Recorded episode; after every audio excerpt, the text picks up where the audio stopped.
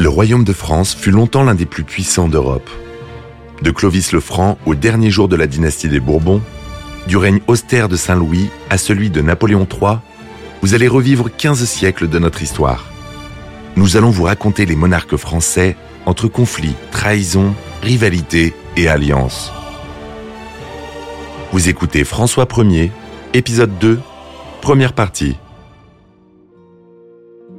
Aucun autre souverain n'a connu au même âge une réussite telle que celle de François Ier. Son règne fut le plus brillant et le plus créatif de l'histoire de France. Deux cultures exceptionnelles s'unirent, celle de la France gothique et de la Renaissance italienne. François Ier, assez tôt, a eu le sentiment que le roi de France devait euh, s'intéresser aux arts et également aux lettres. Il va créer un, univers euh, de la peinture, de la littérature. Comme nous l'avons vu dans l'épisode précédent, François d'Angoulême fut élevé tel un prince de la Renaissance, mais il était encore empreint de l'esprit du Moyen Âge. Lorsqu'il naît à Cognac en 1494, la France est encore sous influence gothique, mais les nouveaux courants artistiques qui se développent depuis un siècle en Italie essaiment doucement vers le nord. Le père de François, Charles, comte d'Angoulême, meurt en 1497, suivi de près par le roi valois Charles VIII. Ainsi, le petit garçon, âgé de 4 ans, devient-il à son tour comte d'Angoulême et, en tant que fils aîné de cette maison, branche de celle des Valois, il est désormais le premier prince de sang.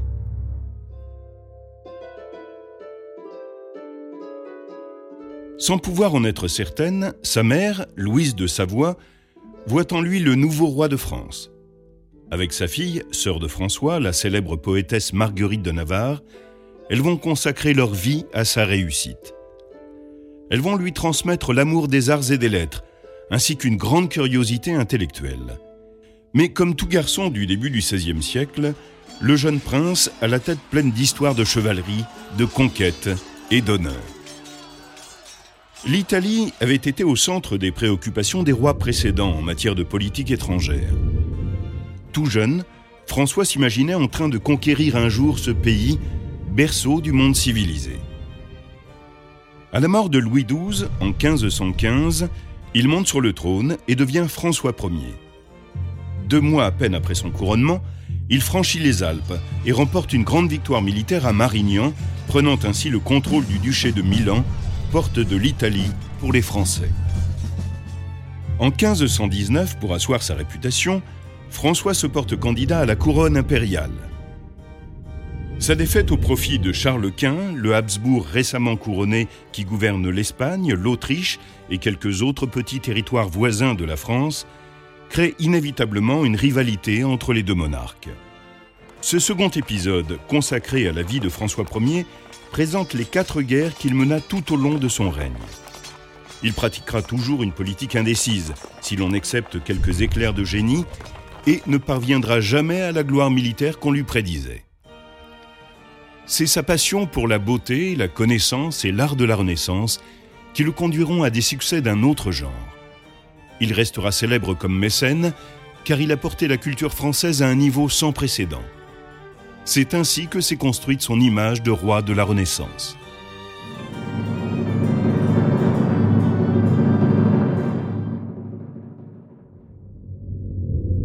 1524, François a hâte de rompre avec la malchance. En 1520, il n'a pas réussi à s'allier avec Henri VIII d'Angleterre pour contrer l'empereur nouvellement élu, Charles Quint. En 1521, menant sa première guerre contre l'empereur, son manque d'expérience le conduit à la perte de Milan. Puis en 1522 et 1523, son manque de tact pousse le connétable de Bourbon à se ranger aux côtés de son ennemi.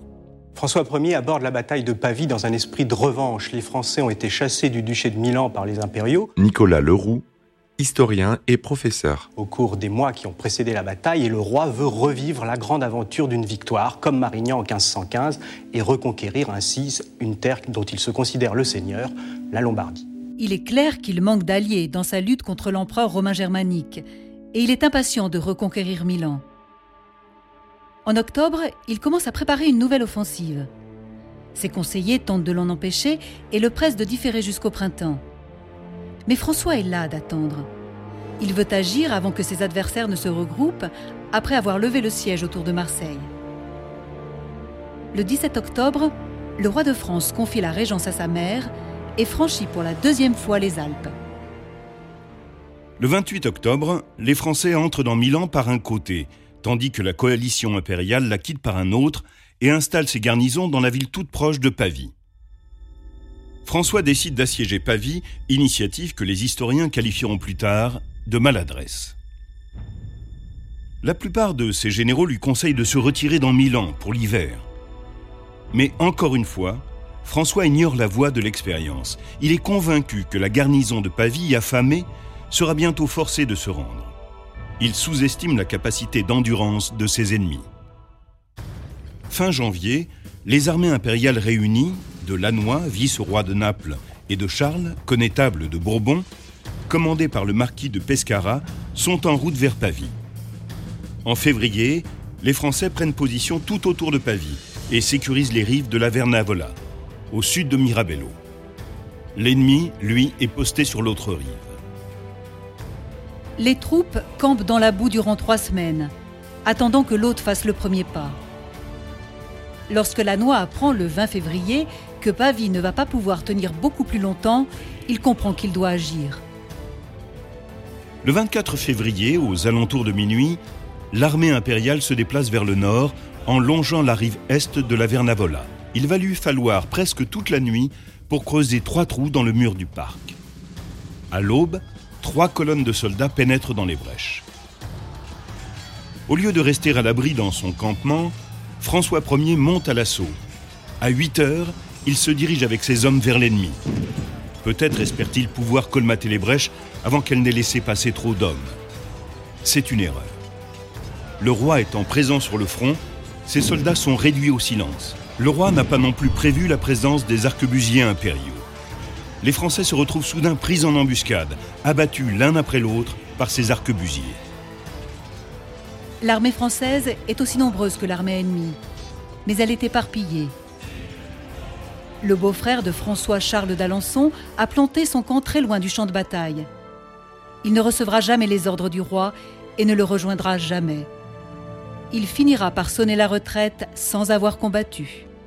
Les Français sont battus parce qu'ils sont pris par surprise. Leur artillerie n'est pas efficace parce que la cavalerie française charge devant les canons. Nicolas Leroux, historien et professeur. Les Espagnols, les fantassins espagnols, les arquebusiers espagnols attaquent et tuent à bout portant les chevaliers français qui sont enferrés euh, les uns dans les autres, qui sont pris dans la pluie, dans le brouillard, dans un terrain tout à fait impraticable pour la cavalerie. Et finalement, c'est une hécatombe, une hécatombe sans précédent. Il faut revenir peut-être à un siècle avant, un siècle et demi avant, avec les grandes batailles de la guerre de Cent Ans, pour trouver une hécatombe de la noblesse française aussi importante.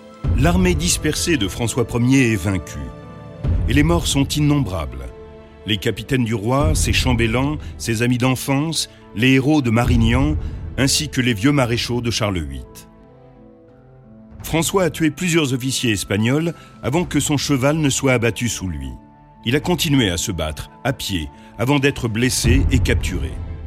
Il n'a accepté de rendre son épée qu'au comte de Lannoy, vice-roi de Naples, afin d'être sûr que l'épée royale soit reçue dignement. D'autres nobles français, parmi lesquels Anne de Montmorency et Henri d'Albret, roi de Navarre, ont également été capturés. Seul le duc d'Alençon, mari de Marguerite, a pu s'échapper. Il mourra peu après son retour en France, de honte, selon certains. François est immédiatement conduit à la forteresse de Pizzighettone, où il va rester trois mois. C'est de là qu'il écrit à sa mère la célèbre lettre où il lui dit J'écris pour vous avertir comment se porte le ressort de mon infortune.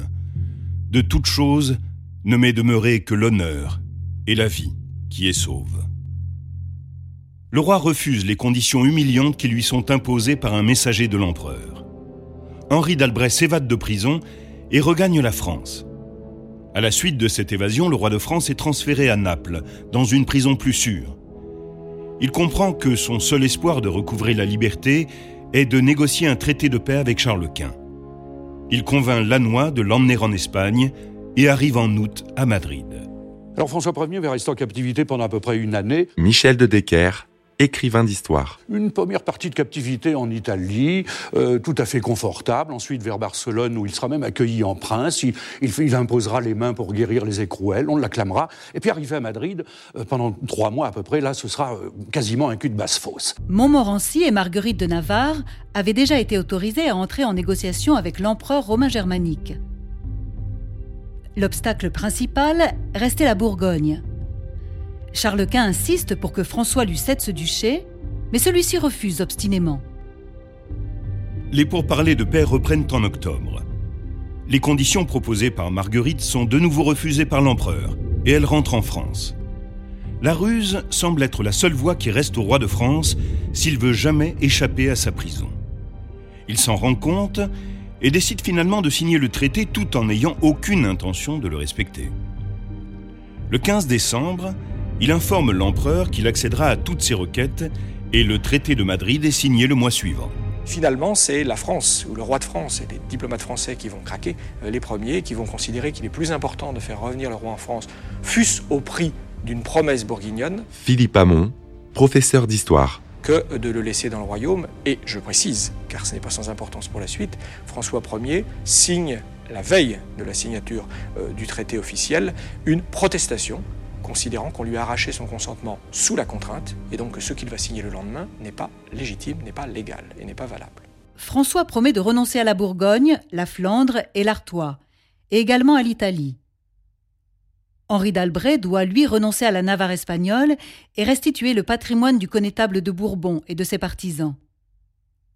Enfin, il livre en otage à Charles Quint son fils aîné, le dauphin François, et son cadet Henri d'Orléans, jusqu'à la ratification du traité par le Parlement. Il doit également épouser la sœur de l'empereur, Éléonore d'Autriche. Le 15 mars 1526, après un an de captivité, François Ier retrouve sa liberté.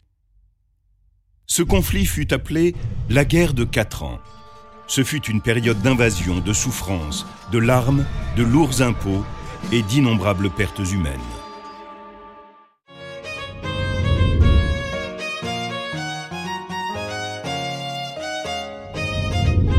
Le retour du roi en 1526 est comme un second couronnement. Tant de nobles ont disparu à Pavie qu'il faut nommer d'urgence des responsables aux postes vacants à la cour. Une des premières préoccupations du roi et de son conseil est également de se soustraire aux conditions inacceptables du traité de Madrid, tout en ramenant sains et saufs les deux enfants royaux.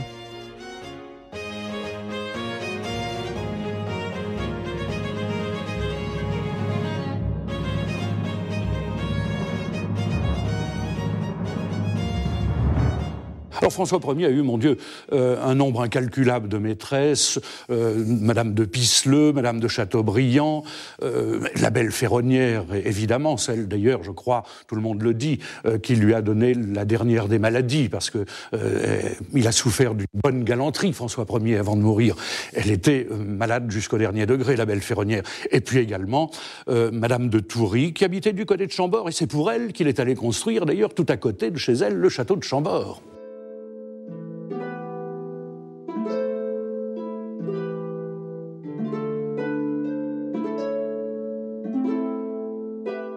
Sa première épouse étant décédée et la nouvelle n'étant pas encore arrivée, le roi rencontre celle qui sera la plus aimée et la plus influente de toutes ses maîtresses. Anne de Pisseleu d'Ely.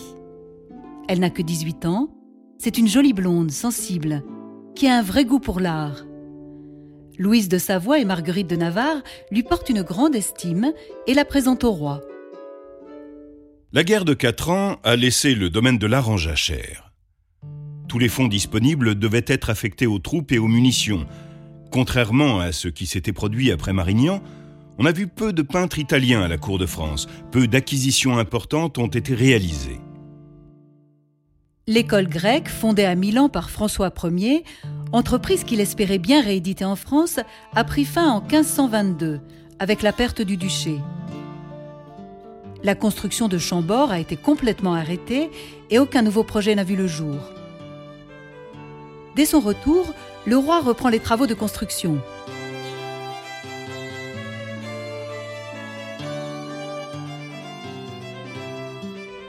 L'édification de Chambord se poursuit, mais la cour n'est plus fixée dans la vallée de la Loire.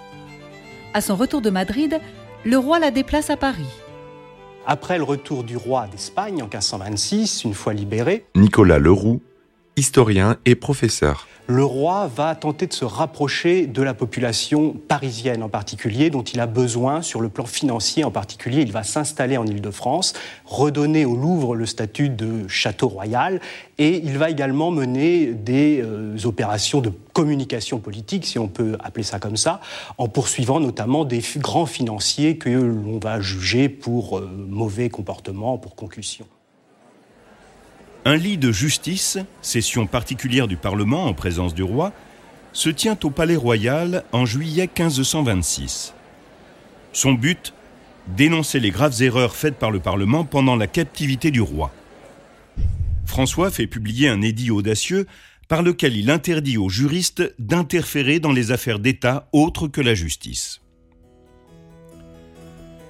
Dans son ensemble, le domaine de compétence du souverain est renforcé et même élargi dans plusieurs directions. Il est en cela habilement secondé par un chancelier d'une grande fermeté, le cardinal Antoine Duprat.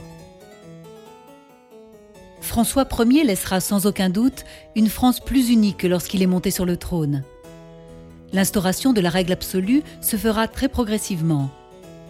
Le règne de François se terminera dans ce qu'on pourrait appeler un absolutisme limité.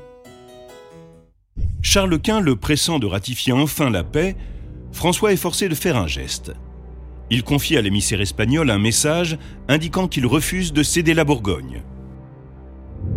À Rome, au même moment, Jules de Médicis succède à Léon X et devient pape sous le nom de Clément VII.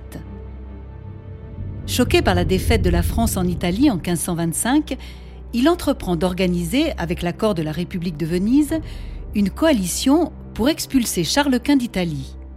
François Ier et les Français ont été écrasés par les impériaux à Pavie en 1525. Au cours des mois qui suivent, c'est la mère du roi, Louise de Savoie, qui tente de redonner au royaume de France euh, un statut de grande puissance à l'échelle européenne. Et pour ce faire, elle va réussir à négocier une alliance, une grande alliance qu'on appelle la Ligue de Cognac, avec le pape Clément VII et avec d'autres princes, italiens en particulier, pour combattre les impériaux. François Ier est impatient de voir les Italiens agresser l'empereur.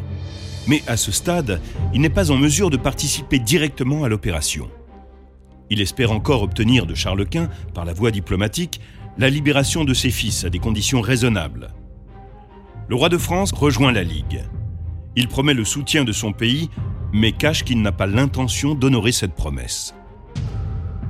En juin 1526, la Ligue de Cognac est signée par la France, Milan, Venise, Florence et la papauté. L'Angleterre refuse de s'y joindre. La première offensive militaire des membres italiens échoue à Lodi, ce qui permet aux troupes impériales de s'emparer de Milan. Le pape vacille, mais François Ier lui promet son alliance et le soutien des troupes françaises. Celles-ci n'arriveront jamais et la Ligue subira de nombreuses défaites. Les troupes impériales montrent également des signes de faiblesse. Charles Quint n'a pas les fonds nécessaires pour payer très longtemps ses armées. Ses hommes ont froid, faim et se révoltent. Au printemps, les Lancnais, mercenaires allemands, et une armée espagnole sous le commandement du connétable de Bourbon sont dans un état de mutinerie permanent. Les deux armées fusionnent et commencent à marcher sur la capitale italienne au cri de piller ou payer. Rien ne peut plus les arrêter. Elles contournent Florence et arrivent très vite à Rome, bien décidées à obtenir leur dû. Le 6 mai débute le sac de Rome. Lorsque le connétable de Bourbon, qui avait pourtant combattu aux côtés de François Ier à Marignan en 1515, Michel de Decker, écrivain d'histoire. Il a trahi le roi ensuite, il a fait François prisonnier à Pavie, et euh, après Pavie, il monte, il descend vers Rome, et il va piller Rome. Et c'est la catastrophe. Le connétable Charles de Bourbon est tué dans la bataille, mais ses troupes envahissent la ville, saccagent la ville éternelle. Nicolas Leroux, historien et professeur. Et pendant pratiquement un an, des soudards vont aller et venir dans la ville, ravageant les églises, les sanctuaires, s'emparant des objets précieux. C'est un événement sans précédent, c'est peut-être l'événement le plus important du XVIe siècle. Il marque une victoire décisive du Saint-Empire romain germanique dans le conflit qui oppose Charles Quint à la Ligue de Cognac. ainsi que l'entrée en guerre de l'Angleterre. Le pape s'abstenant désormais de jouer aucun rôle dans cette partie, la France doit adopter une nouvelle stratégie pour négocier au mieux la libération des petits princes. Un traité franco-anglais est signé en août et François Ier envoie le maréchal Lautrec de l'autre côté des Alpes pour attaquer la Lombardie. Les deux pays déclarent officiellement la guerre à Charles Quint quatre mois plus tard. L'empereur est si furieux qu'il fait durcir les conditions de détention des deux enfants. En Italie, l'armée française subit défaite sur défaite. En 1529, le roi de France a perdu l'espoir de reconquérir l'Italie. La débâcle française conduit le pape Clément VII à s'allier à l'empereur Charles Quint. Au nom de François Ier, Louise de Savoie se rapproche de sa belle-sœur, Marguerite d'Autriche, tante de Charles Quint, pour répondre aux besoins de paix. L'empereur aussi est très ouvert à l'idée de conclure une trêve. Les deux dames finissent par se rencontrer dans une ville frontalière de Cambrai, où elles vont négocier ce qui est appelé la paix des dames. On a été obligé de faire intervenir ces dames, tout simplement parce que les relations personnelles entre le roi et l'empereur s'étaient tellement envenimées qu'il euh, était souhaitable de passer par des personnages féminins apaisants, proches des princes mais extérieurs, pour parvenir à ce règlement. Philippe Hamon, professeur d'histoire. Cette paix des dames a une clause essentielle qui renverse, si j'ose dire, ce qui s'était passé à Madrid en 1526. L'empereur accepte de renoncer à la Bourgogne, moyennant quoi le roi de France s'engage à lui verser une considérable rançon de 2 millions d'écus d'or au soleil. Le traité de Cambrai, révision du traité de Madrid, est signé en août 1529. Certains paragraphes sont assez humiliants pour le roi de France, mais en même temps, deux points le satisfont. Il conserve la Bourgogne et peut retrouver ses fils en échange d'une rançon. Les garçons, alors âgés de 12 et 11 ans, ne regagneront la France qu'en juin 1530, après quatre ans de captivité. François se rend compte qu'il a échoué en tant que chef de guerre et qu'il est à l'origine des grandes souffrances subies par son peuple et ses propres enfants. Louise de Savoie meurt en 1531, peu de temps après avoir terminé son rôle de conciliatrice. Elle est inhumée à Saint-Denis, avec tous les honneurs dus à son rang. Son fils, trop bouleversé par son chagrin, ne put assister à la cérémonie. Jusqu'à présent, ces affrontements contre Charles Quint n'ont apporté à François Ier qu'humiliation et souffrance. On aurait pu croire que ces expériences l'amèneraient à changer de voie, mais il va encore se lancer dans deux guerres contre son ennemi juré. Pour rivaliser avec l'empire des Habsbourg, le roi de France ne va pas seulement recourir aux armes. Il veut mettre un frein à la conquête du Nouveau Monde par la couronne d'Espagne et devient ainsi le premier monarque français à se lancer officiellement dans l'exploration de l'Amérique. Alors évidemment, François Ier a une grande idée en tête, toujours, c'est une idée principale, c'est euh, essayer d'être meilleur que l'Espagne. Michel de Decker, écrivain d'histoire. Et pour cela, eh bien, il se lance dans euh, l'exploration, c'est-à-dire qu'il embauche des explorateurs. On songe à Jacques Cartier qui part de Saint-Malo pour découvrir le Canada. On songe à Verrazzano qui part de Dieppe pour aller mettre les pieds dans ce qui sera New York euh, prochainement. Et euh, tout un, tas de navigateurs, de navigateurs, qui vont longer les côtes du Brésil. Il veut marquer son empreinte dans ce qui sera les territoires nouveaux et essayer de supplanter une fois de plus l'Espagne. En 1524 et 1527, l'Italien Giovanni da Verrazzano est missionné pour explorer la côte atlantique de l'Amérique du Nord entre la Floride et la Terre-Neuve. Toujours à la recherche d'or et de matières précieuses, le roi de France donne l'ordre à Jacques Cartier et plus tard à Jean-François de Roberval de s'enfoncer dans les terres d'Amérique du Nord à partir de 1534. Cartier revendique pour la France ce qui est aujourd'hui le Canada, met un coup d'arrêt à l'avance espagnole et prépare les succès futurs de Champlain au XVIIe siècle. Cartier entreprend trois voyages de 1534 à 1541, mais les résultats sont décevants. Jacques Cartier noue des alliances avec les peuples de la vallée du Saint-Laurent, mais il ne trouve pas ce pourquoi il était parti, c'est-à-dire des matières précieuses, de l'or, des diamants. Il y a une forme de déception, il ne faut pas le cacher, à la cour de François Ier la flotte française entre en contact avec l'Empire ottoman, ce qui lui permet de développer ses échanges commerciaux en Méditerranée. Après l'échec de la Ligue, François voit en Soliman le Magnifique un allié potentiel contre le Saint-Empire romain germanique. L'attrait de l'Italie est tellement grand pour le roi très chrétien qu'il est prêt à collaborer avec les infidèles, et il justifie cette alliance par ces mots. Si les loups me viennent attaquer chez moi, il m'est bien permis d'appeler les chiens pour les chasser. Vous venez d'écouter Roi de France. Si vous avez aimé ce podcast, vous pouvez vous abonner sur votre plateforme de podcast préférée et suivre Initial Studio sur les réseaux sociaux. Roi de France est un podcast coproduit par Initial Studio et Merapi, adapté de la série documentaire audiovisuelle éponyme produite par Merapi. Cet épisode a été écrit par Thierry Bruand et Dominique Mougenot. Il a été réalisé par Dominique Mougenot. Production exécutive du podcast Initial Studio.